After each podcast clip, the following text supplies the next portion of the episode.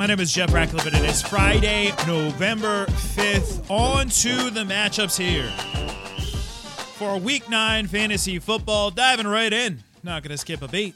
And we are going to talk about the Cleveland Browns facing the Cincinnati Bengals to start the show off today. Interesting matchup. Obviously, a little bit of a storyline heading into this one because Odell Beckham Jr. will not be a part of this contest, nor will he be a part of the Browns going forward. Uh, he is no longer with the team. He was released. Uh, well, he's got to go to waivers first. We'll see if he clears waivers. Beckham would like to clear waivers. The Browns were kind of setting it up so that he didn't clear waivers. So we'll see what happens uh, with Odell Beckham Jr. Obviously, we're wait and see in terms of his fantasy value. You're not going to be able to use him this week, but maybe he lands in a good spot. Stay tuned there. Jarvis obviously gets a little bit of a boost because he's now the clear top target yet again. Uh, and there's that, but he doesn't have a lot of upside. I really just think this is a Nick Chubb week. Chubb has historically performed well against the Bengals. I know it's always a different defense he's going up against, but you know the divisional rivalry is real here in five games against the Bengals. 93.4 rushing yards, 0.6 rushing scores. He averages 18.9 PPR points per game. That is three points higher than his career ha- average of 15.7. Of course, Joe Mixon will see a ton on the other side. Uh, with Mixon, the matchup is not exactly the best matchup. Cleveland allowing five, 3.58 yards per carry to opposing running backs, but still top 12 volume for Mixon. Uh, Joe Burrow is rolling. It's a much better matchup for the passing game than it is for the receiving game. So Burrow is in the top 12 this week. Denver and Dallas. Uh, well, Dak is angling towards playing. I, I you know, he's going to be back on the field. CeeDee Lamb is another story entirely. I don't have a practice report for today. He did pick up an ankle injury this week, and now is is uh, well. He didn't practice yesterday, so he may end up being listed as questionable for this contest. Be prepared for that one. Obviously, you use him if he's playing. We use Amari Cooper. I don't know if we'll see Michael Gallup this week, too, by the way.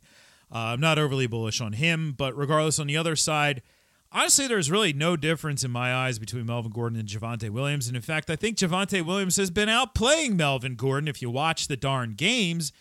But if you simply scout the box score, Gordon looked phenomenal last week, right? Because he had two touchdowns and Williams had no touchdowns.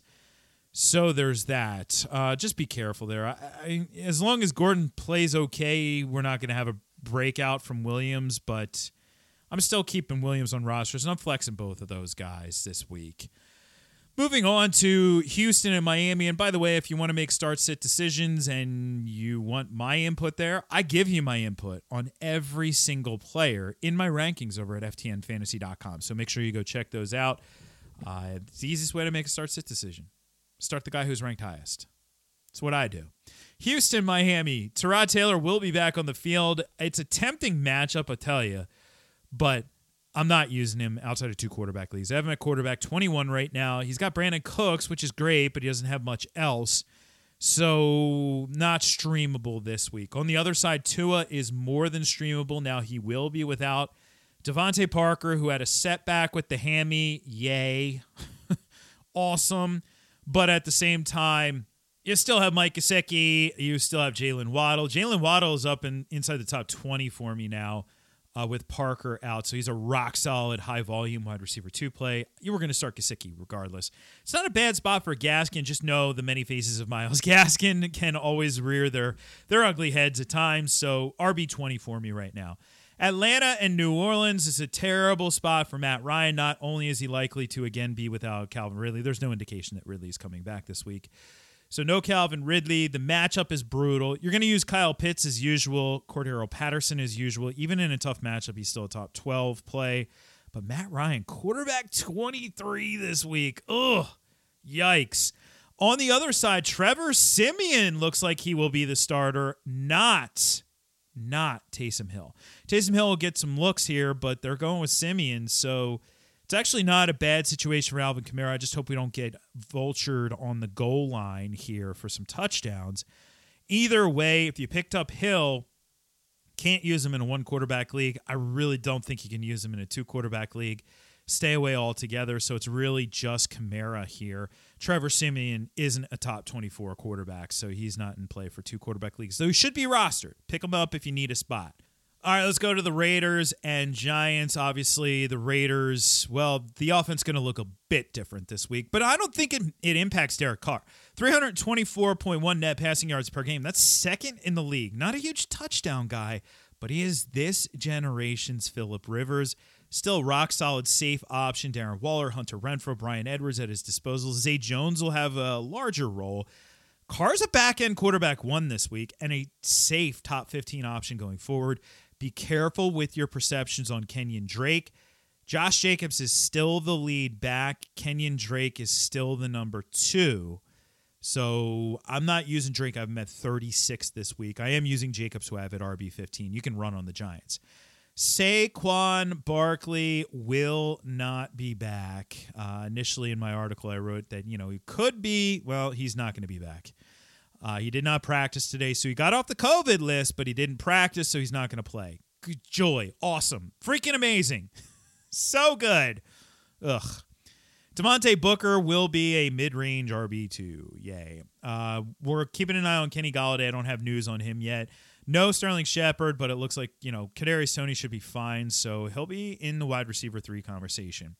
New England and uh, the Carolina Panthers not going to beat around the bush here. Christian McCaffrey does not look like he's going to play, although he's being called questionable. If he plays, I think you have to start him. If he doesn't, obviously it's Chuba Hubbard. We don't know who's going to be under center for them, but it doesn't really change my outlook on uh, DJ Moore. He's still a high volume wide back end wide receiver one or front end wide receiver two. I'm still using him. I don't care if you're angry at him for fantasy. I'm still using him.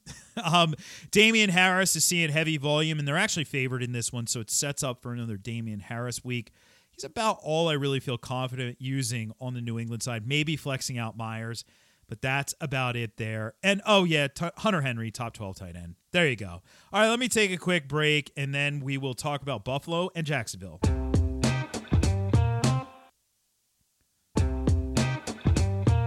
All right. Well, Buffalo, you know what to do. Start everybody. Josh Allen, Diggs, Sanders. I think Sanders bounces back. Cole Beasley is banged up, so keep an eye on him. Zach Moss. And you could even flex out Devin Singletary for giggles if you wanted to. On the other side, uh oh, um, James Robinson. Yeah, I don't believe a word Urban Meyer has to say ever, especially here. Called him day to day. Uh day to day guys don't miss practice; they go limited in practice. So we got to see what ends up happening there. Uh, with all of that, right now, very dicey. It's a terrible matchup if he goes. He's only an RB two. If it's Hyde, Hyde is a, a flex option. I'm only really using Marvin Jones, and that's it. Uh, moving on to Minnesota and Baltimore. This one's pretty straightforward with one notable exception, but let's roll through the straightforward stuff first. Cousins, fringe QB1. Dalvin Cook, yes. Jefferson, yes. Thielen, yes. Streamer for Conklin, right? Lamar, yes. Brown, yes. Andrews, yes. No for Rashod Bateman unless you need a desperation flex. It's the backfield. So Latavius Murray won't play, so I don't want any piece of this Baltimore backfield at all. Here's what we saw last time Freeman 29 snaps, Bell 22, Williams 21. That's a three headed monster with no juice. It is not a scary monster. It's like a Disney monster. And uh, I'm not going to use any of that there. Chargers and the Eagles. Well, on the Philly side, be very careful with Jordan Howard. As of right now, he is on the practice squad. He is not on the Philadelphia Eagles active 53 man roster, uh, where you know he's been signed to it. None of that. So he reverted on Monday. He is not actually on the on the roster here. Now they could call him up, and it's a great matchup. Chargers allowing five yards per carry to opposing running backs. If he's not elevated, Boston Scott's an RB two. Kenny Gainwell is more of a desperation flex. Could be a better game script for him, obviously. Well, it should be better than last week. And by the way, Jalen Hurts, I- am tired of the created narratives, first and foremost. But beyond that, like it's a good spot for him. He's a running quarterback. That's what's that's where we're gonna get a good chunk of our fantasy value from him. And then anything he does with his arm is just icing on the cake. Dallas Goedert's obviously in a good spot. And we're starting our usual suspects on the other side, just Justin Herbert, Ekeler, Mike Williams, Keenan Allen, and Jared Cook is, you know, obviously every single week a possible streamer option at tight end. Green Bay, Kansas City. Aaron Rodgers not playing in this one. Jordan Love is playing. I think you could stream him if you're desperate. Quarterback 17 in one quarterback league, you'd have to be a little desperate to go that far down. Uh, likely you'd have other options on waivers, but in two quarterback leagues, rock solid. In DFS, he's a free bingo space. He has had QB1 reps, at least in the offseason, so it's not a terrible spot. Plus, the matchup is great. No, no major impact on Aaron Jones or Davante Adams. Both of them are still locked in as starting options. You may be able to flex out AJ Dillon. On the other side, Mahomes, Hill, Kelce every single week. Darrel Williams. Now, be careful of the narrative out there that that uh, Derrick Gore is like right on his tail. That is not the case. Last week, Darrel Williams played 52 snaps. Derrick Gore played 16. There's no competition here just keep rolling with Williams as an RB2 and make sure your expectations, like anything, make sure your expectations are in the right spot so that you're not expecting video game numbers because then, you know, when you get generally close to what you expect, it's easier to keep an even keel about your mindset for fantasy purposes and not make crazy moves. I um, had somebody who tweeted me earlier today who said that somebody in their league spite dropped Kyler Murray. That's one of those irrational moves. Yeah, Kyler Murray is now questionable. By the way, I'm moving on to Arizona and San Francisco. He is questionable for this game. It's going to be a game time decision. His head coach said earlier in the week that Murray could play if he doesn't practice. So he could play. Have a backup plan in place. It'd be Colt McCoy if he doesn't go. Same thing with DeAndre Hopkins. He could play without practicing. Have a backup plan in place just in case. And if he does play, he's best viewed as a wide receiver two, not a wide receiver one. Don't mind Christian Kirk this week as a wide receiver three in this one, by the way. On the other side, well, it's the backfield is interesting. So Elijah Mitchell's coming off a really solid outing, but you do have the possibility of Jeff Wilson suiting up. If Jeff Wilson suits up, he essentially, for me, leapfrogs Trey Sermon, but not Elijah Mitchell. Elijah Mitchell should be good to go here. It's a it's a pain tolerance injury, not uh he's so hurt he can't play injury. So be careful there. Be careful with George Kittle. If he plays, he of course is top 10. I just don't know if he plays. That's the challenge.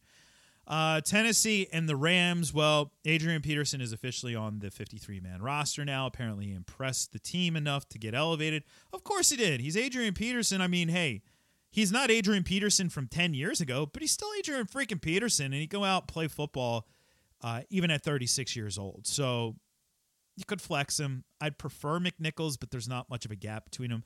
RB28 for McNichols, RB32 for Peterson. The big thing here is how does this impact Ryan Tannehill? Plus, the matchup is terrible. If I get away from Tannehill this week, I'm going to.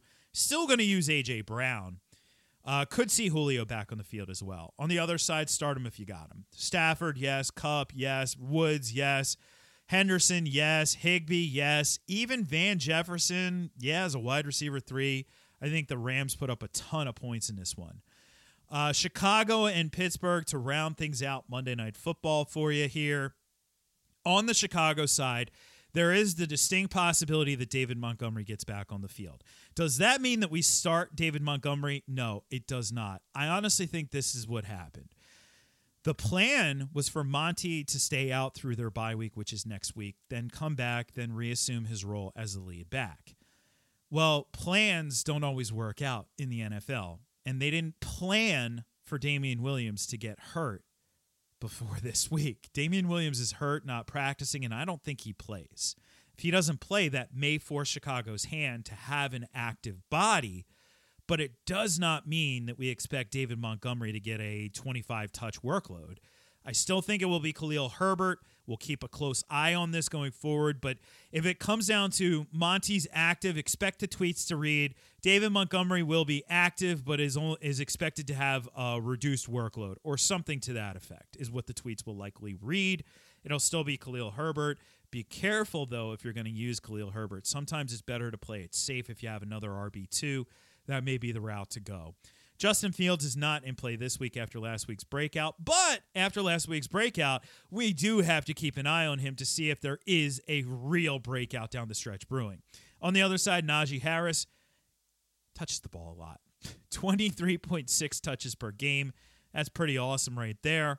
Uh, he's in play. Johnson, Claypool, they're obviously every week starts. But what about Pat Freiermuth? I like him. I like him after last week, that pretty touchdown pass. Now, be careful.